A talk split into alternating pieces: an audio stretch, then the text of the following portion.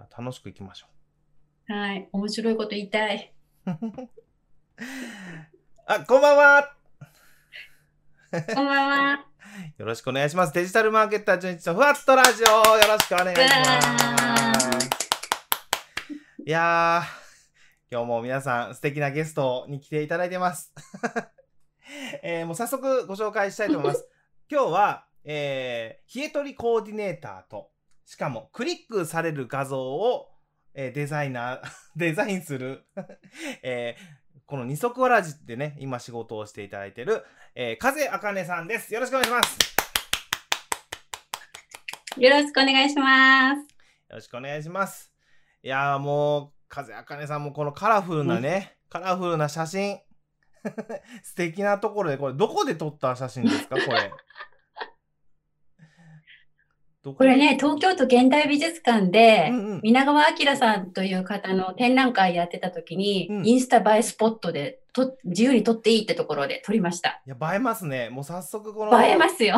早速このあかねさんのセンスの良さがねこのプロフィール写真から伝わってくると思うんですけども いやあのあかねさんといえばねあかねさんといえばあのまあちょっとあの簡単にまあ自己紹介もしていただきたいんですけど冷え取りっていうのとえーまあデザイナーもやられてるということなんですけどあかねさん今どんなことをしているかちょっと教えていただいてもいいですか？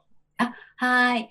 えっと、私は、うん。あの、ヒゲ取りっていう健康法を、はい。とにかくとにかく世の中に広めたいと思って、うんうんうん。あの、ヒゲ取りをブログでまず発信することから始まって、はい。で、ブログで発信しててうん、で、それを本が出せるまでに、あの、ブログでま、勝手になんか本の体裁を整えて発信してたら本を出せる運びになったっていう感じだったんですけど、うんうんうん。あの、Google のコアアプリで何回も健康記事なのでいやられて、うん。PV が落ちて、うんうんうん。もう、で、それで私 SNS とかとても苦手で、はい。ともあの、いいね回りとか、うん。フォロワー作りとか、そういうのが本当に苦手だし、Facebook でも、うん。キラキラ生活なんか全くしてないから何あげたらいいのって思ってて、うんうんうんうん。全くできず、うん。全くやってなかったんですけど、はい。でも、とにかく広めたいから何とかしなくちゃって思って、で、そこから、あの、ちょっと SNS 一生懸命やるようになって、で、インスタグラムとかツイッターとかやったんですけど、はい全然そこからは全く流入がなくて、ほうほうほう。まあちょっと自分と合わないのかなって思ったところに、うん。まあ、ちょっと昔、あの仕事で知ってたピンタレストっていうのを思い出してやってみようかなと思ってうん。やるに至ったっていう経緯があります。素晴らしいで今はそのピンタレストからもすごいブログへの流入もあってってことですもんね。いやーじゃあ、はい。どれから聞こうかなと思うんですけどまずやっぱりねあのあかねさんがずっとやられてきている冷え取りというねことについてちょっとお聞きしたいんですけどまあ本当に著者としても、まあ、本を出されてね、あの僕も拝見しましたけどね、あの旦那さんとごね、あの すごいあの旦那西洋医学大派の旦那さんと、えーまあ、戦いながら冷え取りをね、えー家族でやっていくみたいなお話だったんですけど、あのーそもそも冷え取りってまだご存知ない方にちょっとなんかどんなことかお聞きしてもいいですか？あ、はい。あのね、冷え取りって、実は、うんあのー大阪大学の出身の、本当の耳鼻科のお医者様が、うんうん。お医者様の新藤あ義治先生っていう方が考案された健康法で。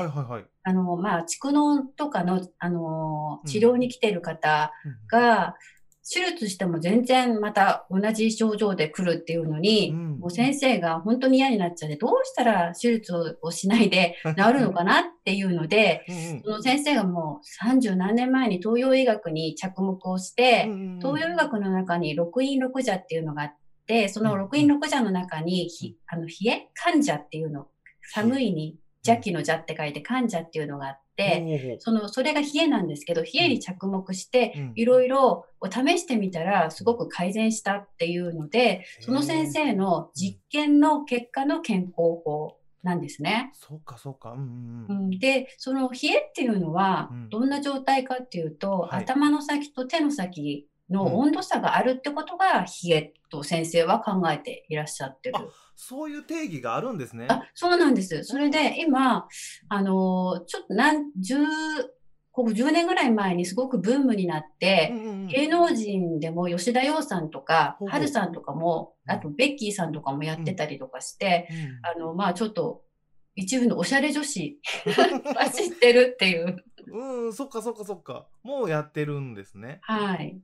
え具体的にはじゃあどんなことをするんですか？冷え取り具体的には、うん、とにかくあの温度差頭の先と足の先の温度差をなくすっていうので、はい、足先やっぱり内臓が上半身なので内臓がある上半身は熱いんですよ。ああやっぱりね暖かいですね。うん、はい、で頭の先、頭の上の方は37度ぐらいあるのに、足の先は31度ぐらいしかないので、えー、そうなんだ。その、そうなんですよ。あのね、上野の科学、あ、東京だと上野のね、科学館とかに行って、うんはい、サーモグラフィーとかできるコーナーがあるんですけど、そこに行くと、あの、手先が青青いですよ。でも、私たち冷え取り家族が行くと、手先まで真っ赤っかです。あ、そっかそっかそっか。うん。なるほど。そうそう、それでやることはね、うんうんうん、あの、靴下を重ね履きする。うん、うん、それと、半身浴をして、ぬるめのお湯でゆっくり温まる。それだけなんです。そっかそっか。じゃあそんなに、まあ、いや、本当に聞いた話によると、そんなにやっぱお金もかからなくて。そうそう。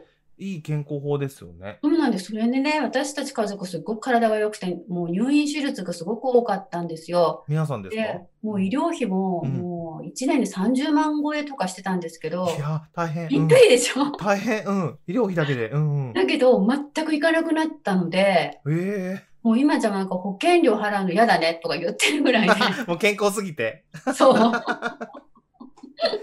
そっかそっかそっか。なるほど。ああとはじゃあ僕もやっぱイメージとしては靴下をめっちゃなな何枚も履くみたいなそうそうそうなんですイメージなんですけど、うん、だからその靴下で言えばかかるんですけど、うんうん、でもまあ私たち家族30万円も医療費にかけてたことを考えれば、そんなのビビたるもんです そうっすよねそうっすよね まあスタバでコーヒー飲むと思えば安いもんだし、うん、確かに確かに。え、何枚履くんでしたっけ、あかねさんは。えっとね、最初2枚履きから始めて、うんうんうん、2枚ずつ増やしていくんですよ。絹とコットンとか絹とウールで増やしていくので、はい、私は今8枚履いてます。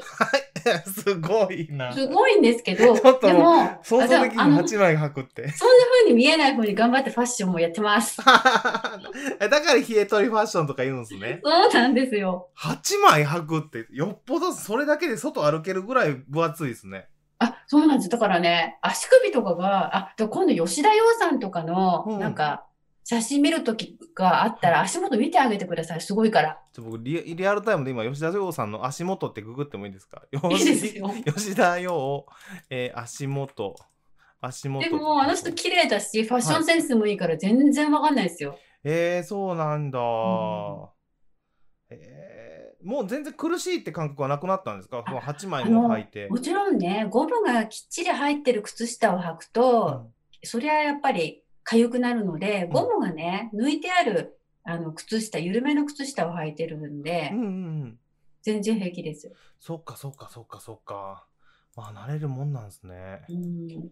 あ、それでやっぱり、あの、なんていうんですか、頭の先とね、足先の温度が、まあ、変わらないようにするっていうことだと思うんですけど、結構それで、はい、なんていうんですか、基礎の体温というか、もうポカポカポカポカしてくるもんなんですか？そうですね。あの、温泉に入ってるみたいな感じなんで、うんうん。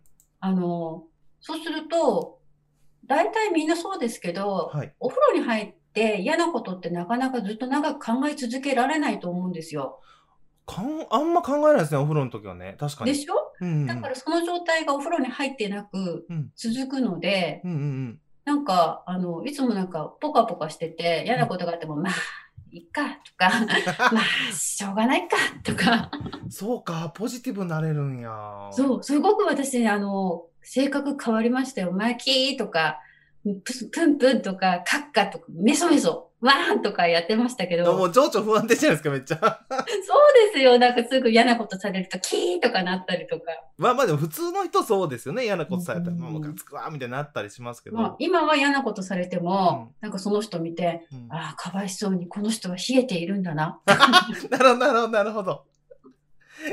そっかそっか。すごい、じゃあ心にもゆとりが生まれて。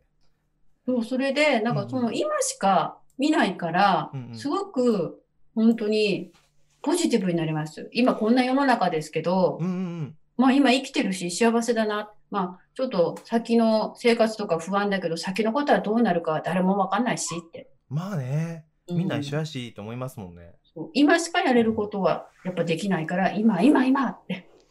いやー、すごいなじゃあ、冷え取りでそこまで、やっぱり精神が変わると、じ人生的なものも変わってきますよね。変わります。本当に変わります。え、それやっぱり旦那さんも、その、言うたら、もうご結婚何年ぐらいなんですか？あ、もうね、私たち銀婚式を迎えて、20、20何年？銀婚式何、何ですかね？すごいな。え、じゃあやっぱ旦那さんからも昔の茜と変わったよねみたいな話。あ、それはよく言われます。なんかすっごく喧嘩っ早くて。喧嘩っ早かったんですね。そう、怖く、ここ、江戸っ子みたいな。そうなんですか。それが今ではもう優しく丸くなったねみたいな。怒んないよねとか。いやいいな。怒んない奥さんがいいっすよ。いや、うちも別に。子供にも言われますよ。え、何ですか？子供にも、あ、ママ優しくなったよねって。どんだけ怖かったんだ。え、お子さん今おいくつでしたっけ？あ、今中学生で、中学生子供も制服の下、冷え取りファッ冷え取りの靴下何枚か履いて生きてますよ。さすが、もう、そうか、そうか。じゃあお、お子さんもそんなにも怒んないみたいな？あ、うちの子供はもう生まれ4歳からやってるので、すごく穏やかな子供です。へえ、そうなんや。もううちもじゃあ、今子供、下の子がむいつもお姉ちゃんに噛みついたり、キーキー言ってんで、も靴下めっちゃ履かします、明日から。怒っちゃうかも、やめてって。そっか、なるほどな。いや、でもちょっと、あの、まだふとした疑問なんですけど、その8枚履くじゃないですか。はい。毎日、その8枚履いてる感じなんですよね。はい。えー、ってことは、予備の靴下がどれくらいあるんですか？な何足？えっとね、えっと、2セットあるので、うん、うちだから、靴下を、うん、私8枚、夫6枚、うん、子供4枚履いてるので、それの 2, 2倍でしょ？もう計算できん。そう。だから、一体何人この家に人が住んでんだってぐらい靴下が選択されてます？すごいですね。他の人から見たら干してるのを見て、すごい靴下だけめっちゃあるみたいななすごい大家族だ、このうち。実際は3人なんですよね。そう。あ、そうか、そうあ、こんばんは。あ、美穂さんとゆかりさん見てくれ、あ、ありがとうございます。こんばんは。あ、こんばんは。そっかそっか。で、まあやっぱそれをね、心から落ち着くし、やっぱ心落ち着いたら、それこそ行動が変わってくるからってことですもんね。うん。いいなぁ。じゃあその活動を今、えー、まあ、冷え取りっていいよっていうのも広げていらっしゃると。うん、だってだってただだし、ただっていうかそのお金もわからないし、うんうんうん、なんか別にあの壺買わされるわけじゃないし。壺効果ないしね。わからないけど。壺なんかいらないよって。いらないですね。そうか。でもそのまあ広めたいって時にブログもまあ書きつつまあ、それこそ、まあ、本も出版されて、はい、で、まあ、ブログ頑張ってたけど、アクセスが、まあ、健康系なので、Google のアップデート、アップデートって下がってくるから、もうどうしよう、はい、こんだけやっぱ広めたいけど、もうアクセスも下がるし、どうしようって時に、やっぱりその、なんだろう、SNS も使わないといけないということで、ちょっと冷え取りともう一個まあ別のことも始められてるってことですもんね。あ、はい。恐る恐る SNS の世界に入ってきました。SNS ね。やっぱ最初は抵抗ありますよね、なんかね。何を私がこう、じなんか自慢できることある？って。あるある、あるある、いっぱいありますけどね。まあでもそもそも確かに僕もあの今もやっぱ思うんですけど SNS ってまめになんか投稿したりやっぱいいねもなんかフォローとかなんかその辺が大変だなとか思うんですけどその辺が苦手な方って多いですよね。話聞いて。とにかくいいね周りとかが、なんかもう義理とかになっちゃうのも嫌で、わかる。なんかほんのにいいものはいいねって押したいんですよ。そうそうそう。ほんまにいいもんは全然いいんですよ。うん。んわあ、これ笑える。わはは、いいねって。あるあるある。そう。僕、だって最近ね、全然関係ない人なんですけど、あの、わらび餅ってあるじゃないですか。スーパーで薄はいはいはい。売ってる、まあうん100円ぐらいのやつ。うん。安い時は78円とかで売ってるやつなんですそんな安い あるんですけど、あの、普通食べる時めっちゃくっついて食べにくいじゃないですかつ。いてそうそう、あれを、皆さん見たこ、見たかな？こんこん結構最近このツイッターで話題になったんですけど、る。そのへわらび餅を水で一回すすいであげて、まあざざるとかに入れて、バッガサッと入れて、ーほんで、水ですすいてあげると、めっちゃ一個一個がもう剥がれて、つるんつるんプルンプルンになってめっちゃうまいっていうツイートがあって、もうすごいそれに感動して、もう全然知らへん人なんですけど、やっぱり いいねとリツイートしてしまいましたからね。だから ほんまにいいものは、あこっちからいいねとか、なんかシェアしたくなりますもんね。なります。だからそれが義理になるとしんどいですよね。でもね、してくれるからやっぱしなきゃなって思っちゃうんですよね。それはね、偏方性の法則ってありますからね。うん。でもそこで行き着いたのが、あの、昔使ってはったピンタレストなんですよね。はい。あの、インテリアのうん業界では、結構ピンタレストをやってる人が多かったんですよ。うんうんうんうん。で、その時、ピンタレストって聞いても、なんじゃらほいって思って。なりますよね。う。うんん、インスタグラムも、はあなのにうんう、んピンタレスト、何それって なるなる、なりますなります。思ってうん、それでなんか思い出したんですよ。なんかいいって言ってたな、あの同僚の何々ちゃんが、って。うんうんうん。って思って、ちょっとややってみようかなと思って始めたんですね。はいはいはい。そして、なんかお金とにかく私主婦なんで、やっぱかけたくないなって思ったので、うん。うんうんなんか無料、昔は Adobe の Photoshop とかイラストレーターとかを仕事で使ってたんですけど、はい。それ有料だし、うん。ちょっとあんまり使いたくないのでうんう、んキャンバーが最近すごく無料で使えるツールで、これで画像が作れるから、じゃあこれで作ろうと思って。作ってたらもうすごくそれにハマっちゃって、楽しいっすよね。うん。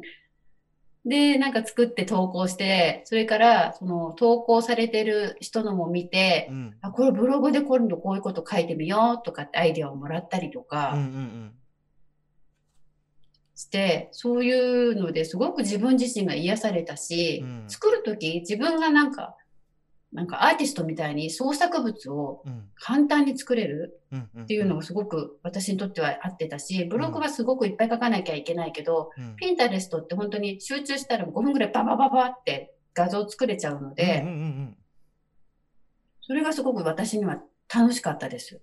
いや、素晴らしいなぁしかもそれが、その楽しいピンタレストが、また、なんていうんですか、思わぬ結果を生んだというか、すごいブログに人が来来るようになったんですよね。そうなんですいよや。今日はそれも聞きたいんですよ、皆さん。ピンタレストのノウハウ聞きたくないですか？あ聞きたいっていう方は高評価をしてもらえると。やらしい。やらしい僕。ちょっとあの、高評価をしてもらえると、その数に応じてノウハウがいっぱい すすごい。あの、聞き出せると思うので、皆さんぜひちょっと今のうちに高評価いただけると、まだ今1高評価なので1個ぐらいしか聞けないかなと。やらしいこのパーソナリティみたいな。面白い。じゃあ、あの、じゃあ、ど、まずどんなピンタレストからの、なんですか、お結果につながったというか、どんなことが起きたんですか？そうですね。まずね、あの、自分のその冷え取りのブログの記事に合った画像を作ってピンをどんどんしていったんですね。うんうんうん。で、まあ、最初の3ヶ月はそんなにまあなかったんですよ。はい。ところが、12月にうん私が投稿したうんピンタレストのピンがはい。バズって、バズってものすごいことになったんですよ。いや、ものすごいことって何ですか？で、そのピンタレストの1ピンからうん350以上も流入が急に来るようになって、ギャーって、何これ？って。すごいっすよね。うん、その記事はうん。手帳の記事だったんですけど。ヒゲ取りの中で心のヒゲ取りっていう私のカテゴリーがあって、その中に手帳で自分を見つめ直そうみたいなことを書いて書いた記事のピンタレストのピンを作ったんですけど、その手帳の記事がとってもバズったのは12月で、それはなぜかというと、多分12月ぐらいにみんな文房具大好き女子たちが手帳を作るのに、ピンタレストで画像を探してたと思われる。なるほど。うん。うんうん。だから、やっぱりその季節性、シーズナリティすごく大事なんだなって思ったんです。いや、すごい、これちょっと皆さん聞きました？今、あの、ピンタレストのことよくわかんない方もいらっしゃると思うんですけど、あの、ピンタレストって、まあ、一つ投稿することを、なんか、一ピンするみたいな感じですよね。ボーリングみたいね。その、あの、一つの投稿から、言ったら350ももう人がブログにバババババって来てくれたってことですよね。うん。すごくないですか？あ、ちょっと待ってください。今、高評価6に増えましたね。皆さんありがとうございます。いや、じゃあちょっと僕どんどん聞き出しますよ、金さん。すいません。ありがとうございます。高評価。まだまだお待ちしてます。ほんで、じゃあ、あの、ピンタレストっていうのを、まあ、1ピンから350も来たっていうのも合わせて、た、例えば月間どれくらいピンタレストからブログに人が来るようになったんですか？月間はちょっと、うん、見てないんですけど、うんうんうん、まあ、平均して、まあ、来ない日とかもやっぱりあるし、季節がこう、が今ちょっと冷え取り的な季節で暑くなってきたので、うんうん、ちょっと落ちつつあって、うんうん、まあ、でも、コンスタントに100から150の間は来ますよ。1ピン、1ピンごとに。あ、1ピンごとじゃなくて、うんうん、ブログの方に。あ。で、ピンは、なんか一回投稿すれば、その季節が巡ってくると、またそのピンが働き出すので、うんうんうんすごいなあ、ほんならもう単純に言ったらピンタレストからだけでも数千とか1万ぐらいブログに来るようにはなるんですよね。多分やり方によっては。いや、すごいなだから、あの、正直、まあ、SEO で苦しい方は、もうピンタレスト使うと、そこからでも人が呼び込めると。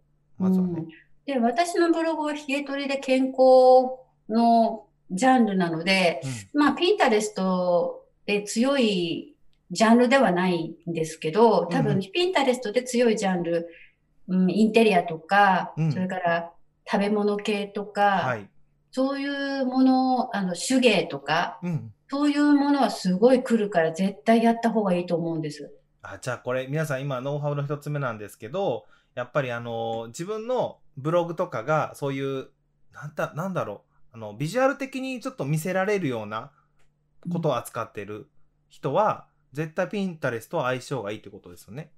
うん。いいと思います。え、で、しかもさっきおっしゃったシーズナルについてもうちょっと聞いてもいいですか？あ、はいはい。じゃあ、その季節的な投稿をやっぱりしていくと、よりピンタレストからブログにも流入させられやすいということですよね。なんかその辺、うん、もうちょっと聞いてもいいですか？あ、はい。えっとね、これはね、うん去年の11月に東京のピンタレストの会社で、うん、なんかピンタレスト勉強会っていうのがあったんですよ。公式のピンタレストさん公式の、公式のです。うん、で、それに、よし、じゃあ頑張って行ってみようと思って申し込んで。もう靴下8枚履いてね。うん、8枚履いて、はい、すんごい駅から遠く歩いて、25分歩いて、なんか目黒川のあたりをさまよって、見つからない見つからないって、すごくおしゃれな、ちょっと分かりにくいビルだったんで、うんうん、見つかんないって思いながら行って、で、そこで説明会を受けたときに、はい、ピンタレストの人が、うん、ピンタレストでまず大事なことは、うん、毎日新しいピンを、新しいピンのことフレッシュピンって言うんですけど、はい、それを投稿すること、それから季節性、シーズナリティのものを入れること。で、その時は11月だったんで、今からだとクリスマスだからクリスマスの記事、あピンをやってください、っていうことはすごい勧められました。なるほど。1日1品と、も当にその季節に合ったピンをうん、やる人は1日5から15ぐらいやるらしいですけど。すごいな、5から10ピンぐらいやるでもそれじゃ自分が苦しくなっちゃうから、私は毎日新しいピンは1から2ぐらいって考えてて。うんうんうん。で、そんな私でも10万ビューっていきなり超えましたから。10万いったんですね。10万、はい、あの閲覧数というか。はい。すごいなえー、じゃあ、今からもし始められる方やったら、まあ、まずはその今の季節にどんなことを、まあ、なんだろう、皆さんが、あの、なんだろうな、求めているかっていうのと、自分の分野を掛け合わせた投稿をすると、まずはいいと。うん。うんうんうん。多分、だからファッションとかだったら、今もう5月の終わりだから6月になって衣替えうんうんうん。とかだと思うんですよ。そっかそっか、衣替えね。皆さんもうキーワード今出ました。衣替え。それからうん。食べ物とかだったら、うん。今私のピンで、私、実はそのピンは2月に作ったんですけど、ほうほう。冷え取りればうん、その、春に麦茶がいいって言われてるので、2月に、うん。りあの、立春が春なので、はい。2月に出した時は全く何の音沙汰もなかったんですけど、今すっごいここ2、3日暑いから、うん。麦茶のそのピンが猛烈に働いて。いっぱい来るようになってるので、食べ物、麦茶とか、その冷たい飲み物とか、なるほど。アイスクリームとかそういうのがいいんじゃないかなと思います。なるほどな。じゃあ僕もあれやな、Google アナリティクスかけるアイスクリームかなんかで投稿しないと そうそう。誰が見んねんって話ですけど。あ、ありがとうございます。コメントいっぱいいただいてました。ありがとうございます。えっ、と、まさみんさん、ハンドメイドの作品を見るのに、ピンタレストで海外のブログに飛ぶことがあるんですけど、その反対なんだ。そうそう、自分がピンすると自分のブログに飛んでもらえるってことそうですよね。そうそう、そうなんですよ。そうそう、そうなんですよね。えー、なんか他にあかねさんなんかちょっともうなんか、あの、なんか情報ないですか？あ あの、ピンタレストまだ始めてたばかりの方にこんなことするといいよっていうのあります？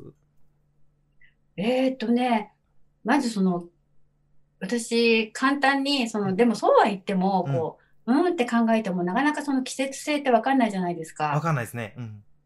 だから、やっぱり一番いいのは行事、七夕の頃は七夕だとか。日本の行事とこう関連付けていくとことと、うんうん。ピンタレストの上のバーのところに、はい。最近これピンタレストがうん出してきたんですけど、うんうんうん。ホームフィールドとフォロー中の間にピックアップっていうのを出してきたんですよ。ほうほうほここをクリックすると、うんこんなのおすすめですとかって、ピンタレストがなんか選んだやつが出てくるんですけど、そこを見て、うんうんうんあ、こういうのが今流行ってんだなっていうのを作るといいんじゃないかなと思いました。う。なるほど。ピンタレスト今見見られてる方はわかるかもしれないですけど、検索バーの下に、ちょっと、なんだろう、いなんていうんですか、これは、キーワードがまたバーっとえな並ぶってやつですよね。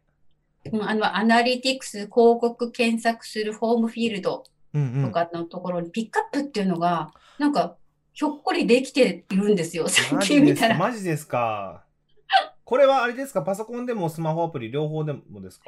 いや、あの、スマホとかだとうんうんうん。見えないかもしれないです。あ、そっかそっかスマホあります。スマホだと、あなたにおすすめのすぐ横にピックアップっていうのがあります。あ、そうなんだ、そうなんだ。ここを押すと、うんおこもり上手になる。今日だったら、うんおこもり上手になろう。うんおこもり上手だって。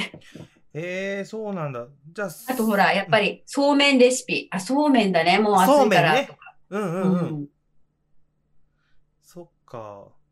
だから、ちょっと最初、その季節性、シーズナリティのキーワードわかんない人はピックアップとかを見るといいんじゃないかなと思いました。そっか、ピックアップのところを意識して、それに関連した情報を自分もピンで投稿してみると。そう、自分のブログでそういうこと書いてたら、それと紐付けてやると、多分すごい来ると思います。いや、めっちゃいいじゃないですか。だから僕最初ね、うんなんかね、せっかくブログ書いたけど全然見てくんないな、寂しいなと思う人は絶対ピンタレストやるといいと思います。絶対やりましょうね、皆さん。ああ、安藤さんもありがとうございます。ピンタレスト未経験だからありがたい。あ、もう絶対やった方がいいっすよ。ほんまに。へえ。あ、今日だったら僕の方にサジェストされてるのは結構あれですね。鬼滅の刃っていう漫画なんですけど、本当ですか？あの、今日最終話を迎えて、それがじゃあそれもあるから、鬼滅その鬼滅の刃じゃないですか。ねっぽいっすね。その記事とか書いてたら。ねうん 漫画使ってる方もピンタレスト意外と相性いいみたいですよ。あそう、イラスト描ける人は絶対イラスト描いてやったらいいと思います。ですよね。うん。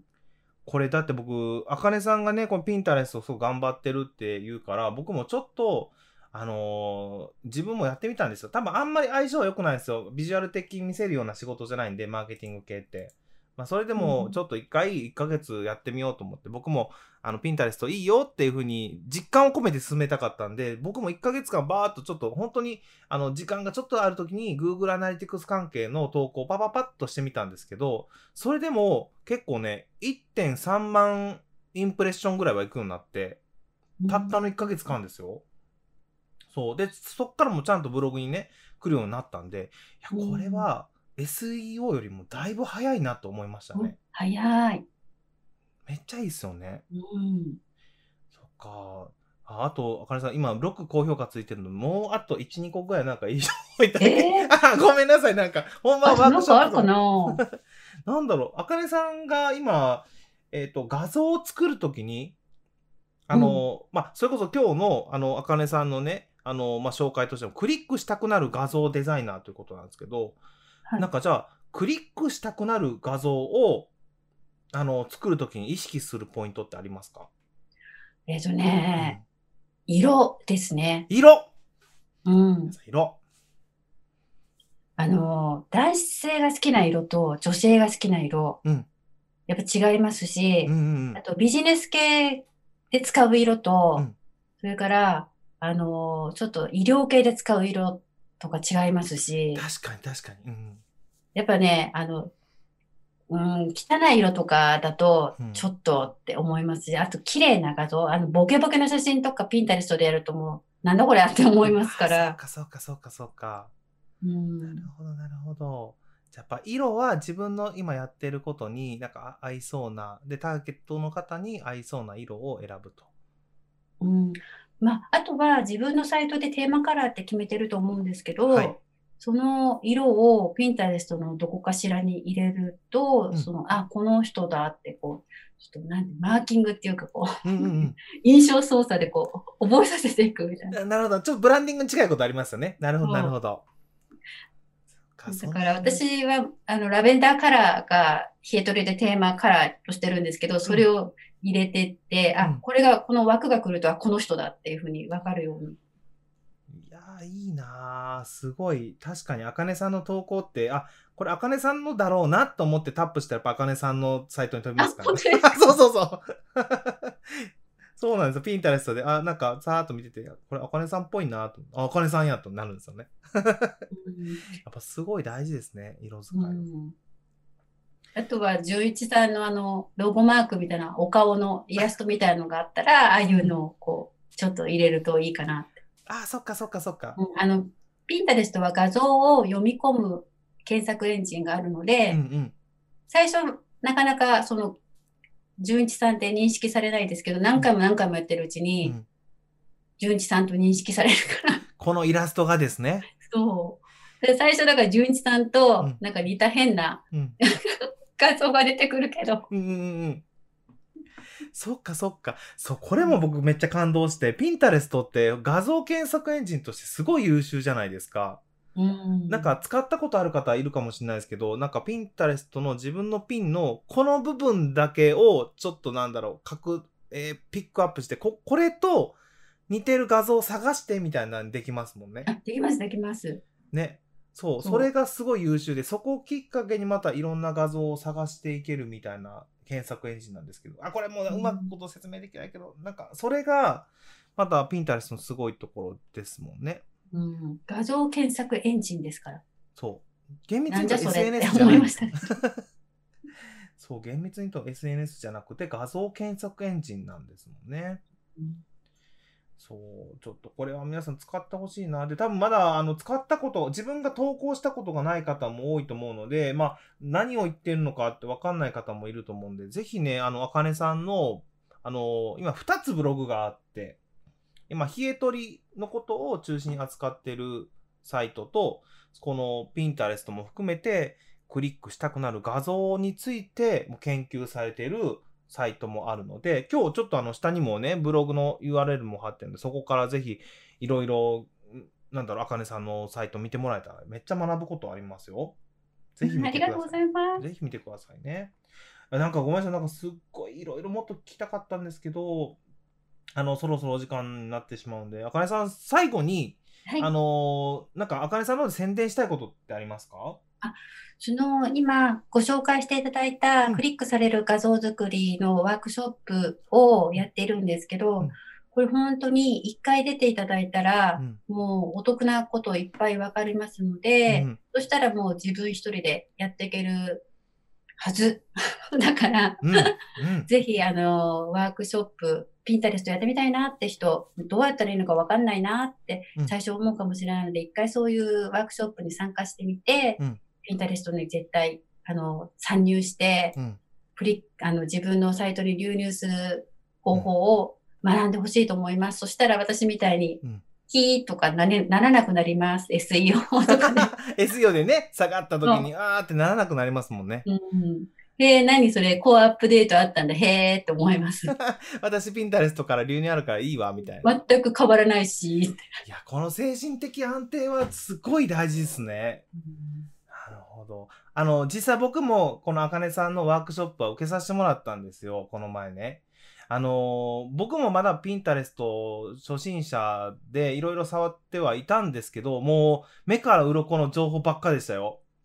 しかも、初心者の方が今からピンタレストを始めるにはどうしたらいいかっていう結構細かいことも教えてもらいましたし、まあ、あの、このワークショップでどこまで言ってくれるかわかんないですけど、でもね、あの、本当にあかねさんの講座はね、楽しいです。とにかく。楽しいです。なんせ、靴下8枚履いてますから。怒らないし。本当に怒らない。もう、あかねさんは楽しい。なので、ぜひね、あの、ピンタレストも含めて、ちょっとじゃあ私は、あの、ブログ、あんまり SEO ゴリゴリやるの、ちょっと難しいから、やっぱちょっと1枚画像を作って、そこからブログに来てもらえるようになったらいいなっていう方は、そういうワークショップもぜひね、検討してもらえたらなと思います。じゃあ最後に、あかねさん、今日聞いていただいている方に、あの、ぜひなんか一言メッセージをいただけたらと思うんですが、いかがでしょうか？メッセージ？えっ、ー、と、はい、みんなでなんか自分が一生懸命書いたブログとかも、なんかいっぱい読んでもらって、楽しく、それから画像作りって結構楽しいので、はい、自分自身もすごく癒されるし、自分がまさか作る側の人間になるなんてって思えて楽しいので、うん、ぜひこんな今ご時世ですけど、うん楽しく頑張ってやると、いいこといっぱい起きますんで、うん、やりましょう。やりましょう。ありがとうございました。では、今日本当にあかねさんありがとうございました。ありがとうございます。じゃあ今日のゲストなんですけども、冷え取りコーディネーター、クリックされる画像デザイナーの風あかねさんでした。ありがとうございました。いやー、本当に楽しかった。楽しかった。皆さんめちゃくちゃ参考になりませんでしたか？いや、本当はね、あのね、もっともっと僕、あかねさんとピンタレスの、あ噛んでしまうけど、ピンタレストの話はたくさんしたいんですけど、あの、続きはぜひ、あかねさんのブログとかね、あの、ワークショップで聞いてもらえると、もうもっともっと学びになると思いますので、ぜひぜひです。よろしくお願いします。はい、あのー、まあ、でね、あの、今、ちょうど5月の前半、5月の5、6ぐらいに、日本でも、まあ、世界的でも、Google のコアアップデートがあったじゃないですか。ありましたよね。で僕の周りの方もほぼ下がってるんですよ。ほぼほぼ下がってます。で、そんな時に、もう、改めて思うわけですよ。あの、やっぱ SEO だけだと。Google とか Yahoo に依存してると、どんどんブログとかホームページが見られなくなっていくなと。まあそういうちょっとね、今、厳しい状況になっていると思うので、あの、皆さんも、Pinterest もそうなんですけど、SNS とか、まあ、YouTube もそうなんですけど、いろんなのを使っていかないといけない時代になってるなとね、思いますよね。で、えっ、と、そんな中、今日ね、ちょっと僕一個、あの、取り上げたいニュースが後半ありまして、えー、これ多分ね、面白いですよ。結構これ面白いニュースかなと思うんですけど、えっとね、Facebook っていう会社があるじゃないですか。有名な Facebook 社。Facebook 社って言うたら今、インスタグラムも Facebook がね、あの、やってるじゃないですか。ね、買い取って Facebook とインスタグラムをやってるんですけど、その Facebook がですね、あの、ジフィ、ジフィっていう会社サービスを買収したというニュースがね、今日ね、飛び込んできたんですよ。皆さん、ジフィって知ってます？知らない方も結構いるんじゃないかなと思うんですけど、これね、あのー、僕もちょっとね、ジフィーってなんだっけと思って、あのー、思い出してみると、なんだろう、これ、Facebook のメッセンジャーとかで、なんか自負を送れたりしません ?Facebook のメッセンジャー使ったことある方います？あの、Facebook のメッセンジャーで、友達になんか GIFを送るっていう感じで、あの、 GIFを選ぶと、いろんなね、ちょっと本当に短い、ちょっとした動画みたいな、本当数秒の動画を友達にスタンプ代わりで送れたりするんですよ。なんか、 Thank you とか、 Congratulations みたいな、本当に数秒のね、ちょっと面白い表情の、あの、外人さんとかのね、えー、動画、 GIF画像かな GIF画像を送ることができるんですけど、なんか、このジフィっていうサービスはまさにそういうね、本当に短い、あのー、自負動画というか、それを投稿できるような SNS サービスなんですよ。ちょっとイメージできますか？で、ツイッターでも今ね、多分これジフィみたいなの使えるんじゃないかな。ツイッターでも、あのー、ツイート、今どうしてるって書くとこあるじゃないですか。で、今どうしてるってところの下に、ジフっていうボタンあるの分かります？なんかちょっと見てみてほしいんですけど、そうすると、なんかね、本当にあの、本当に短いショートムービーですよ。本当に1、2秒ぐらいの。なんかもう外人さんがもうグーッとみたいなとか、変顔していくとか、なんか驚いてキャーってやってるやつとか、結構面白いね、自負がたくさん並んでるんですけど、あのー、このね、本当に数秒の自負っていうのが、もしかしたら今後、すごい需要が出てくるんじゃないかなって、僕はこの事件、あの、Facebook が Jiffy っていうサービスを買い取ったところから、あの、その流れがあるんじゃないかなってちょっと読んでるんですよ。で、あの、ショートムービーといえば今、TikTok ってすごい流行ってきてるじゃないですか。皆さんやってます ?TikTok。ね。あの、僕は TikTok まだできてないんですけど、あ、コメントありがとうございます。えー、っと、すんません、なんか、いろいろ拾えてない。安藤さん、すんません、いろいろコメントしてくれたのに、ありがとうございます。あ、SEO だけ怖いですよね、とね。物販アフィやってるんですけど、検索順位1位から20位が楽天価格コムなどの公式。いや、もうそれはしんどい。しんどいですね。ね。あ、まさみんさん、かわいい画像とかスタンプですかと、インスタグラムで使うやつ。インスタでもできますかね？なんか自負みたいなやつ。僕もね、あんまインスタ使ってないんであれなんですけど、そうそう、なんかね、本当に、あの、自負って短い動画みたいなスタンプですね。そうそうそう。あれの多分ね、元になるようなサービスなのかな、ジッフィーって。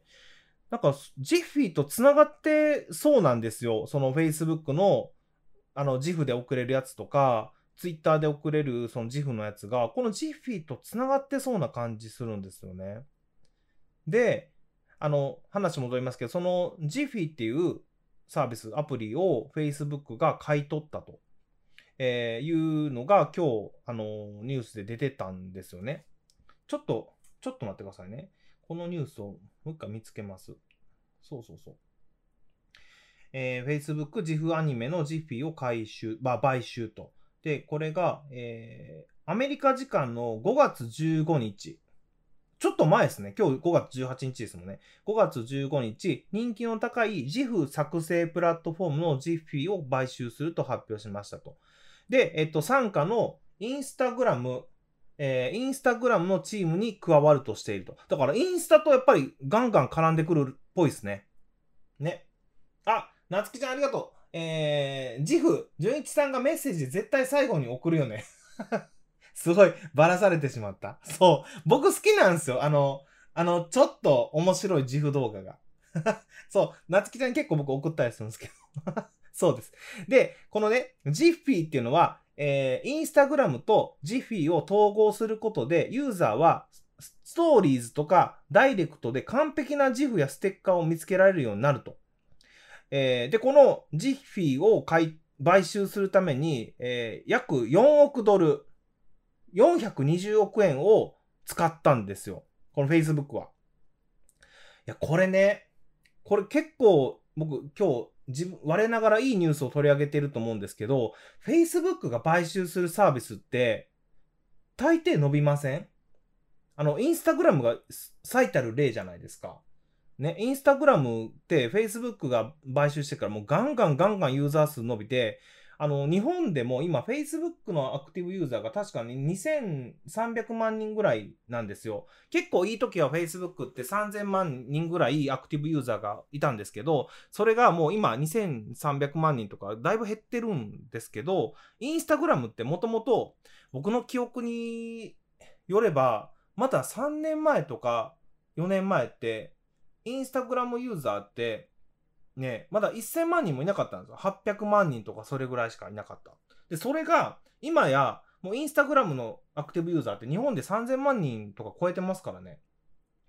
だから、あのー、Facebook が買い取ったサービスって結構伸びる可能性が高くて、で今回この Facebook が買い取ったこの Jiffy って、あの僕も今日ちょっと初めてアプリを入れてみたんですよ。あ、こんなアプリがあったんだってことで、ジッフィーっていうのを入れてみたら、あの、自分もやっぱ GIF を投稿できるんですよ。これ、あの、言うたら、自分の GIF が Facebook メッセンジャーとかで送られる可能性があるんですね。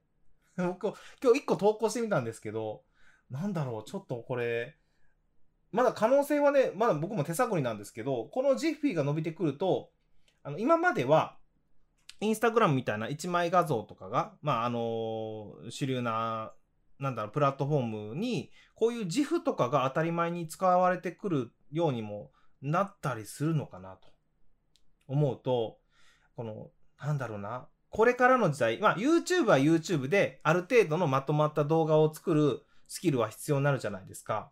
でも、あのー、今後は TikTok もそうですけど、本当に短い動画を楽しめるようなプラットフォームがやっぱ伸びてくるのかなっていう感じしませんか？ってなると、今日のあかねさんのお話もあそうなんですけど、画像も作れるようにならなあかんし、なんか本当に2、3秒のちょっとしたムービーを作れるようになると、またね、今後の需要に応えられるんじゃないかなと僕はちょっと見ています。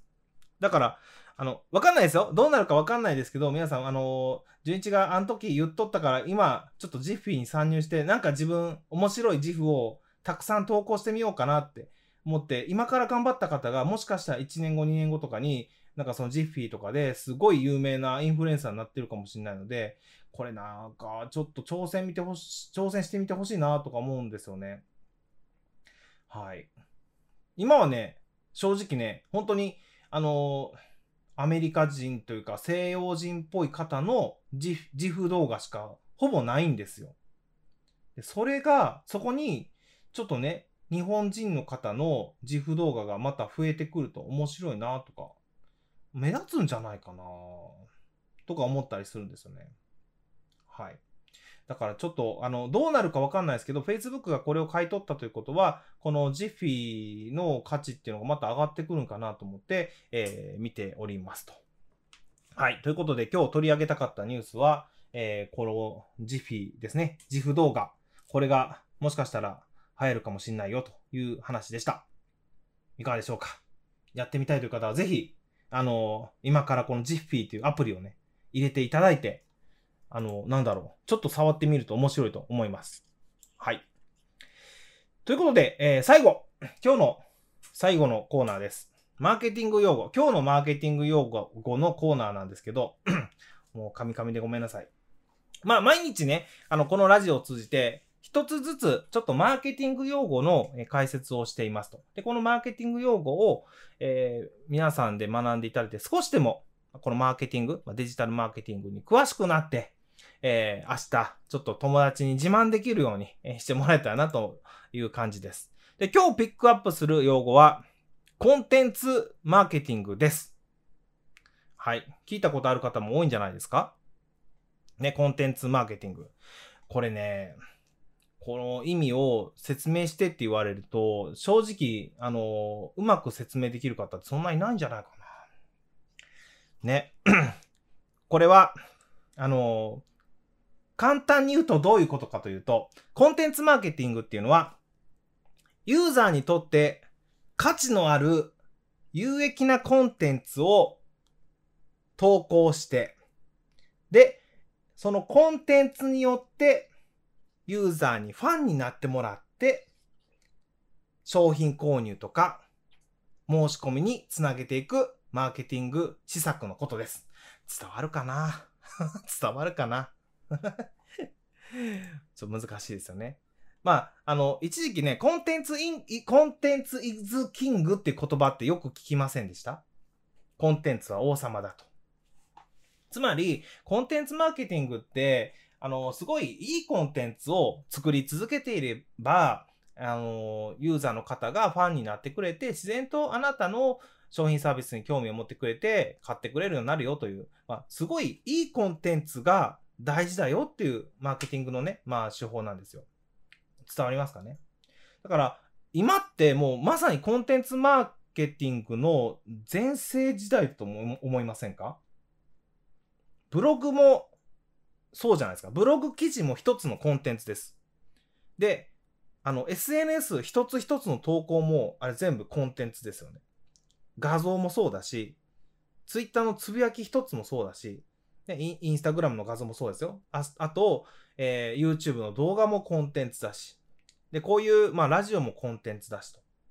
だからすべてもうこのコンテンツによって自分が、あのー、将来お客さんになってほしい方に、まあ、ファンになってもらって、それで商品サービスと購入につなげてもらうと。